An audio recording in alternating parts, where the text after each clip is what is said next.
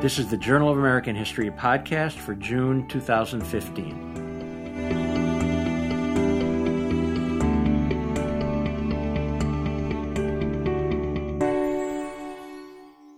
This month, June 2015, the Journal of American History publishes a special issue, Historians and the Carceral State, consisting of 14 essays by historians who introduce readers to the growing literature on how the carceral state emerged in the early republic, was consolidated in the 19th century, and then underwent phenomenal expansion during the 20th century. Topics include the role of incarcerated black women, the rise of undocumented Latinos in the federal prison system, the role of white suburban drug use and the crack epidemic in the racialized war on drugs, and how prison building drove the political economy of the Sun Belt. We could not have undertaken such a significant and complex project without the superb work of three of our colleagues who served as consulting editors Professors Kelly Lytle Hernandez of UCLA, Khalil Gibran Muhammad, director of the Schomburg Center for Research in Black Culture in New York City, and a former colleague of mine here in the History Department at Indiana University Bloomington, and a former associate editor here at the Journal of American History and Heather Ann Thompson of the University of Michigan. Khalil Muhammad is overseas and could not join in this conversation, but we welcome Kelly Lytle Hernandez and Heather Ann Thompson, who will talk with us about the many issues that emerge from this project. Kelly and Heather, welcome and thank you so much for doing this. Thank you for having us. Let me begin by sharing with listeners some of the grim realities that the three of you write about in your introduction to the special issue constructing the carceral state. The United States holds the world's largest prison population, caging more humans than any other nation on earth. In a situation that is not only internationally unparalleled, but also historically unprecedented, every day more than 2 million people are barred somewhere within this nation's vast archipelago of prisons, jails, and immigration detention centers. Another 7.2 million are on probation, on parole, or under a deportation order. Indeed, blacks and Latinos make up 72% of the federal prison population and the majority of the state prison populations. By the end of this year, one in three young African American males and one in six young Latino males will be locked away from society. The policing apparatus that fills the nation's carceral facilities is even more capacious. Having been subject to arrest, an estimated 65 million people in the United States have criminal records. Scores more have been stopped and interrogated, but not arrested. For example, the nation's largest police force, the New York Police Department, has conducted nearly 5 million stop and frisk investigations from 2003 to 2012. Less than 12% of such street interrogations have resulted in arrests, but close to 90% of those stopped and frisked in the city are young black and Latino men. Mass incarceration has had a major impact on everything from how urban and suburban spaces have evolved to how electoral maps are drawn to how national borders are defined and maintained to how state and federal resources are distributed to how social movements are made and unmade, to how gender roles are bolstered and undermined, to how cultural norms and identities are forged and reinforced, to how sexuality is policed and profiled. Most notably, policing and punishment and detention and e- deportation powerfully shaped the U.S. economy and American democracy. Well, that makes for, for grim reading. Heather and Kelly. And uh, Heather, let me start with you. Could you help us, help listeners understand uh, some of the ways that uh, the, the carceral state powerfully shapes American economy and American democracy? Sure. Um, I think that introduction you gave, um, just the statistics alone, give us a sense of how powerful this major policy shift we made uh, in the late 1960s and early 1970s was. Uh, but one of the reasons why it's really important for historians to look at it is that the tentacles or the the impact of this policy shift have been so extraordinary. And you mentioned two really fundamental ways in which it's impacted um, our nation, in particularly in the post-war period, and that is impacting our economy and also impacting our democracy. And without getting too bogged down in details, one way to think about it is that this massive policy shift that we chose uh, as a nation at a moment of relatively unremarkable crime rates set in motion a kind of a policing apparatus and a prison apparatus that in turn distorted our democracy by rendering anyone who was incarcerated unable to vote, but also uh, disfranchising them long after that um, and also uh, by something called prison gerrymandering, which is counting people where they're locked up for the census rather than where they they originally live.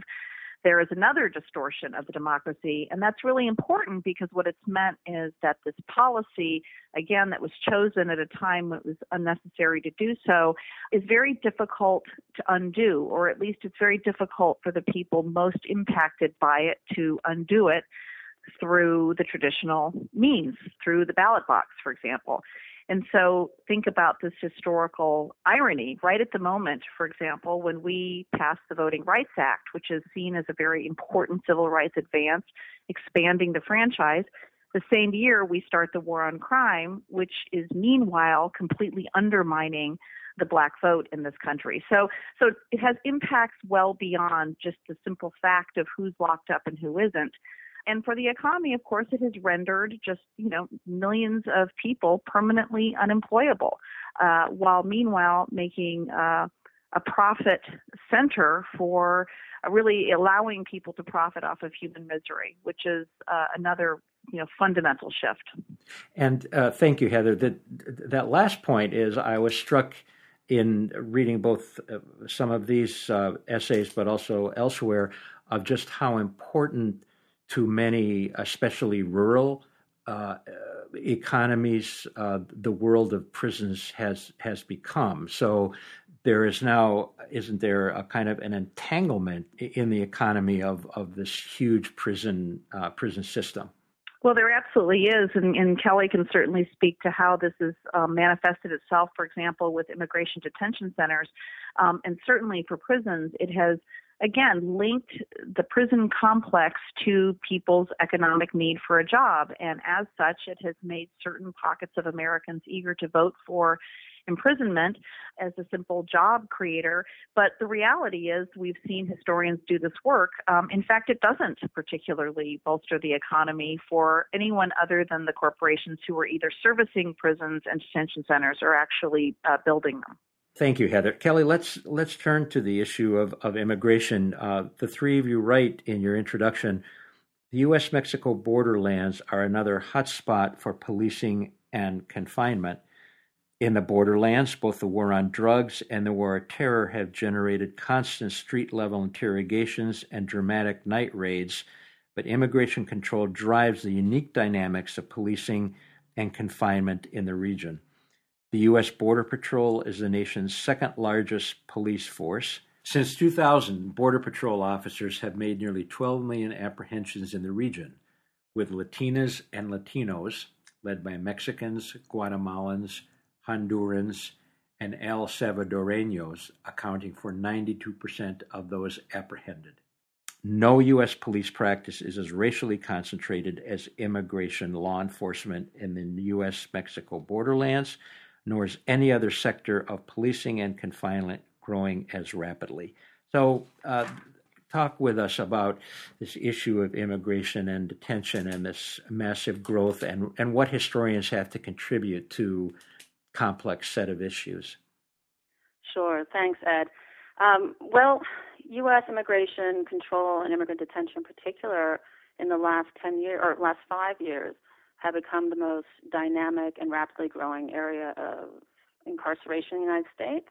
So to be able to talk about the carceral state, we have to begin to really bridge the conversations between um, criminal justice and immigration control in the United States. And I think all of the issues that Heather has already laid out in terms of the economic and political exclusions for felons in particular or the criminally convicted are implicit to undocumented status. So unauthorized immigrants cannot vote. They do not qualify for social welfare benefits, and they're subject to really the, the relentless specter of deportation. And they're also prohibited from lawfully working in the United States, so they experience really high rates of occupational segregation and, and, and wage theft. So although the mechanisms are a little bit different um, and bring their own particularities, uh, much of what Heather has outlined in terms of the impacts of of the criminal justice system on American democracy and the American economy um, apply to immigration control, especially as deportations have skyrocketed since the turn of the 21st century, and deport- deportability has also expanded. So I'm so glad that with this volume we were able to really begin some of the work among historians of bridging immigration history and immigration stories with those that are happening around um, crime and punishment. Thank you. Uh, let me ask. Let me ask both of you, and maybe Kelly will start with you. There's a point some years ago now that so many of these essays point out where where this begins to change, where the tremendous energies for building the carceral state uh, just become overwhelming. Can you give listeners a sense of, of of when that is and and why that is? Well, in terms of immigration control, there is a feeding pattern from the rise of the carceral state and what's happening in criminal justice um, into immigration control. So it's not until 1986 and 1988 that you get new federal legislation that really bind um, criminal punishments to deportation. So, in particular, you have the creation of this set of laws called aggravated felonies, which apply just to non citizens. And an aggravated felony is something that most of us wouldn't regard as a felony. It could it could range. It could be murder, it could rape, but it could also be um, fairly small level fraud or false documentation. And these aggravated felonies trigger automatic deportation with really no protections or no no right to asylum. Um, so that's been really important in the realm of um, immigration control. They also tend to trigger required detentions. So it's the ways in which the, the carceral logic of locking people up for for so long for so little that makes it rational um, for big changes that happen in the immigration regime that really spurs the, the phenomenal growth of immigrant detention in the 1990s and the early 2000s. Mm, oh, thank you, Kelly. And and Heather, uh, what do you as a historian think about the the kind of creation story of this? Is there a, is there a point? Is it in the 60s and the 70s when the war on crime uh, just becomes such a, a popular set of, of, of policies that, that the energies take off here? Well, that's a really great question, and, and it's actually a question that's implicit to many of the pieces in this special issue, uh, which is that historians are really trying to sort out uh, what is consistent in American history in terms of this criminal justice uh, and policing narrative, and, and what is new and what is different.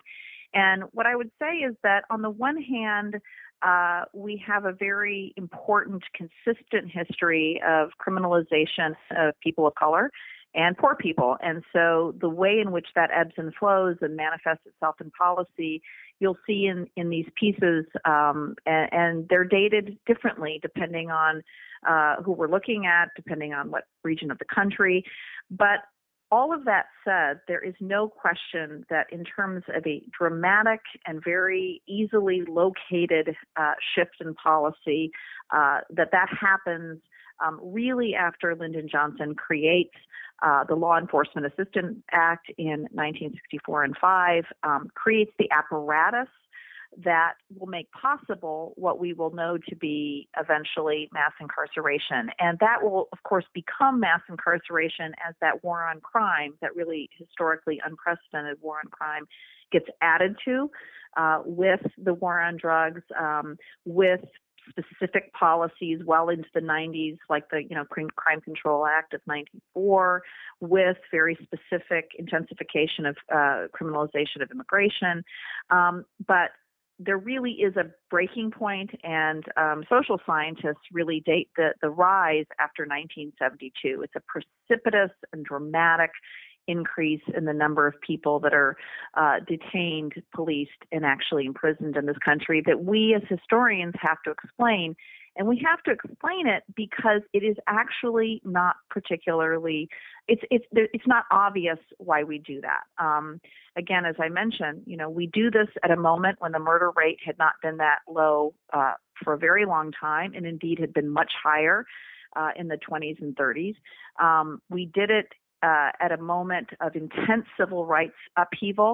And, you know, we as historians can see a lot of interesting patterns that we have to unpack. I mean, the last time that uh, black spaces were criminalized so precipitously and, and prisons were filled so precipitously with overwhelmingly black bodies was right after the Civil War in the South, when, again, a policy shift determined things to be crimes that had not been crimes before, and that penalties for pre-existing crimes or for previously determined crimes were much worse.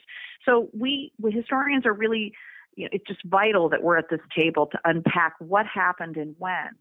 Can I jump in there? I just want to emphasize what what Heather is saying.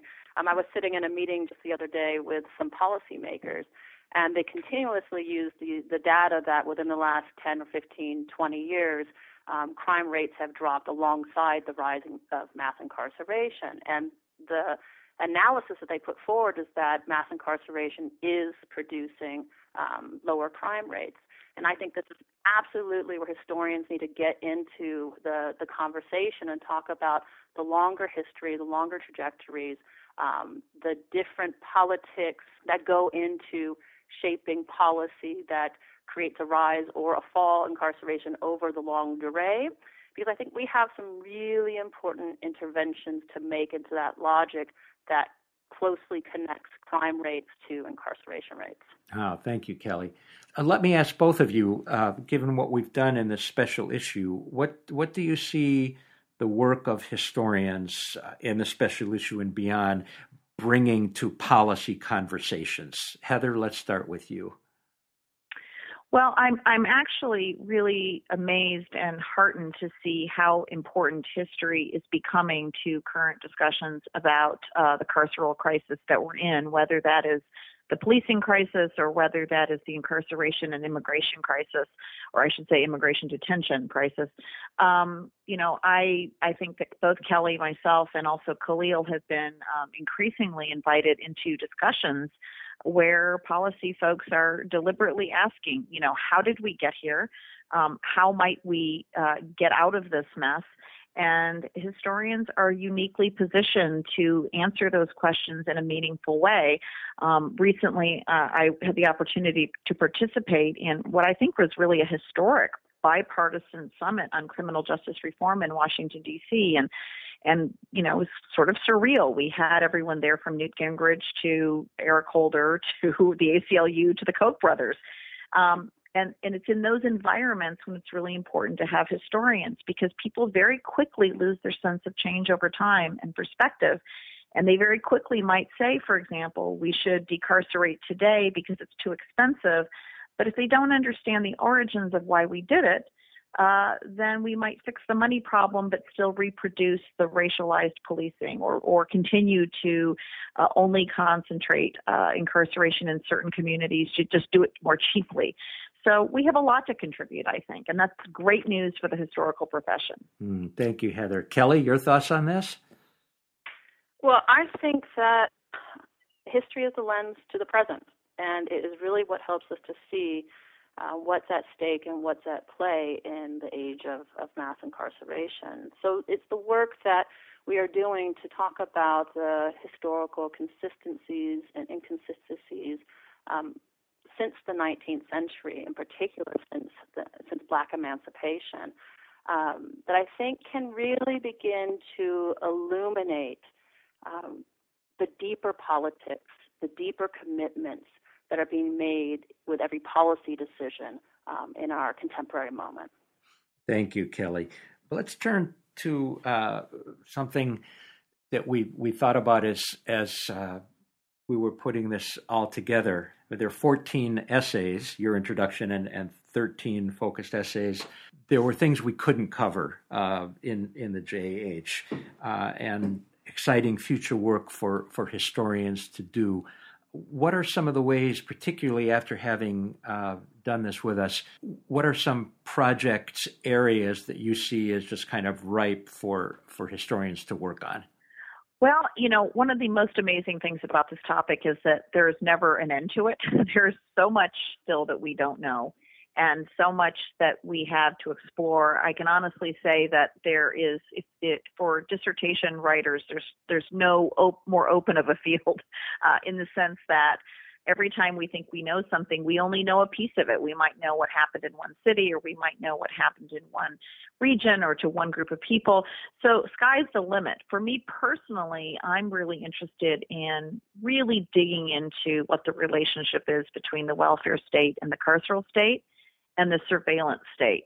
Uh, these tend to be very separate historical literatures, and just given the timing of when we get mass incarceration, and again the tentacles that I mentioned at first, I think it's really important that historians start to uh, really tease out the ways in which these things are linked and intertwined, but also different uh, maybe working uh, uh, against one another, but, or maybe in fact working completely in sync.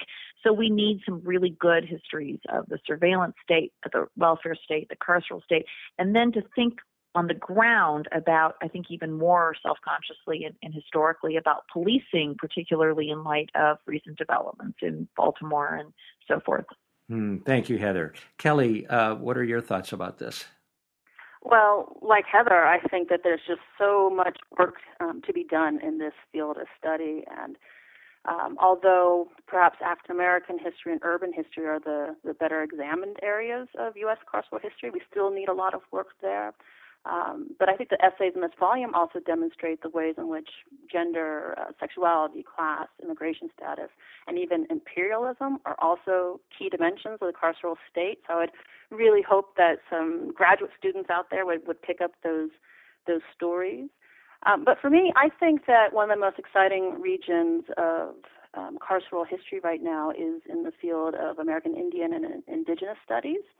Um, so I would ask people to keep an eye open for Amerasia Journal is now um, editing a special volume on carceral states in American Indian and Asian American history. I think that's going to be a very, very important contribution. And um, so I think that's a very exciting area of study. I also think that um, putting the U.S. carceral state within a global perspective is going to be really important in, in coming years to think about um, how we fare globally, but also the impact that um, incarceration in the United States has had on um, other nation states. If I might just inter- uh, just absolutely uh, second what Kelly said, I mean I think that the way in which we have studied this relatively in isolation from the international scene has been to our detriment because um, while we are on the one hand uh, an international outlier, on the other hand, in terms of how many people we lock up, uh, on the other hand, much of the, the policies and practices that led to this uh, we do freely in other countries. And you know, we need to explore the ways in which, for example, you know, the, the drug war at home is linked to uh, drug wars abroad um, and over borders uh, that we participate in, um, but also actual just imprisonment. Um, we are such an outlier, but what's happening right now is that many countries are looking to our system and, and, and rather than being appalled, they're actually kind of fascinating by what privatization might uh, might offer. And so the, the globalization component to this story is vital. And, you know, I mean, we have to do first things first, and this is the American history piece of it. But I do think uh, Kelly's absolutely right. This is this is the, the tentacles. Again, we get back to that theme. This is touching everything. Mm-hmm. And are there, uh, that's really interesting, are there colleagues that you both know uh, overseas who who are working on similar kinds of projects uh, to the ones that, that we have in the JAH? Yeah, I mean, I certainly know that there there are many scholars in uh, that I know in uh, various countries, mostly you know European countries, who are just fascinated with what we're doing, and they're very interested in the U.S. story, and they're also interested in criminal justice reform in their own countries and, and in writing those histories. Um, and also, you know, Australia, South Africa, uh, uh, um, and certainly in, in uh, Latin America and Central American countries, there's a real scholarly interest in unpacking this. Uh, what's interesting, though, is that it seems to that American historians seem very disconnected from those studies and those literatures, and that's what I'm hoping we can remedy. Mm-hmm. Kelly, any any thoughts on this? Sure. Well, I would just add to that that in my experience, it is um, there are hotbeds of study in, in Europe and in in Mexico on this issue, but in particular on the issue of immigration controls. You look at what's happening in Europe right now. Um, you think about Central America and, and Mexico, and these are um, places that are um, rife for um, for study, and, and then the U.S. impact in terms of training um, immigration officers in particular and providing technology for immigration control to, to Europe and to Mexico. Um, this has made scholars very concerned about um, U.S. support of a ever widening um, border. Hmm. Hmm. Thank you both for that. So there, there's so much in in these uh, essays to talk about, but uh, given the limited time of of the podcast, I suppose we'll hope that listeners will will go and find these essays of interest. So let me conclude just with this question, and Kelly, why don't we start with you? Uh, can you talk a little about your own work? Uh, what what's down the pike? What are the next projects that that you're envisioning? Oh, sure. Well, I'm right now finishing up a book on um, the history of incarceration in Los Angeles. So I don't know if you know this, but LA actually incarcerates more people than any other city in the world. So really, here, LA, my hometown, is the, the epicenter epicenter of the carceral state. So I spent the last six years trying to unravel um, when, why, and how the City of Angels became the City of Inmates, and it's a journey that has taken me, and Heather knows as well, uh, all, way, all the way back to the days of Spanish conquest to think about what are the, the roots of um, human caging in, in this city. And I am following this and making an argument about um, incarceration as a project of human elimination in a settler colonial state. So that's the the the history and the analysis that I've been pursuing for the last few years, uh, and it's really brought me to the the chilling conclusion that um, today the right of mass incarceration is a project of mass elimination. And so I've decided that after this, I'm going to study, uh, I don't know, water lilies and unicorns or something, yes. something a little bit more upbeat. I, I, I understand that well.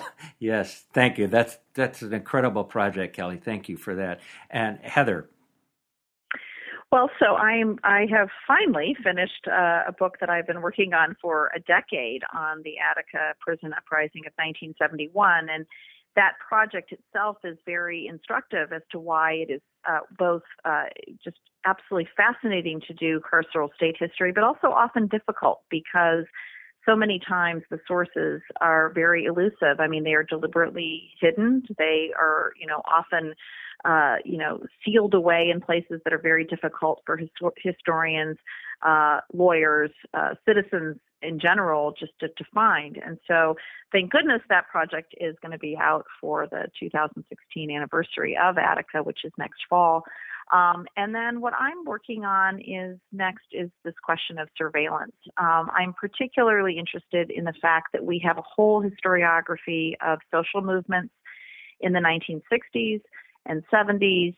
Um, and we have a sense, a bit of a sense of uh, of what the state, meaning the FBI, meaning COINTELPRO, and so forth, uh, what it had to do with uh, that history, but we actually don't know very much at all. So, as a historian, I want to come at this question of how did it work?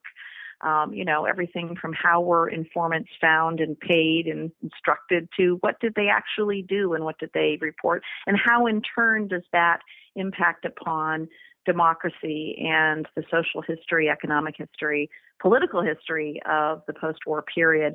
Um, again, I'm a little worried it's going to be one of those projects that never gets done because it's going to be a question of sources.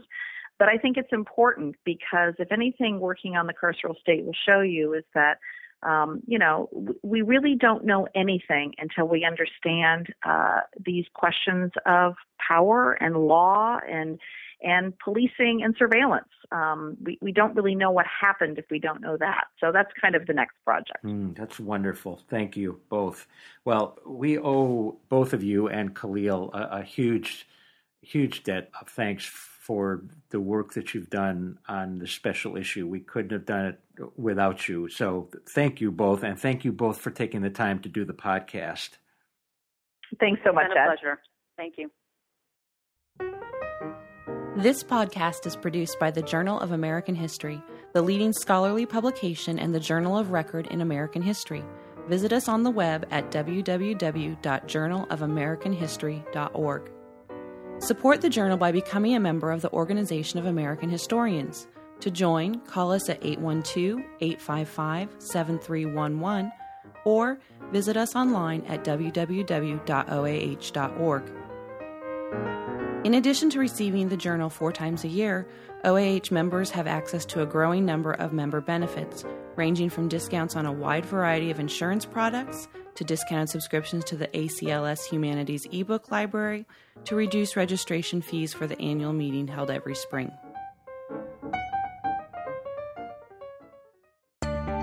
Thank you for listening to the Journal of American History podcast. Please join us in September for our next episode. If you have any comments or questions, please send an email to jahcast at oah.org.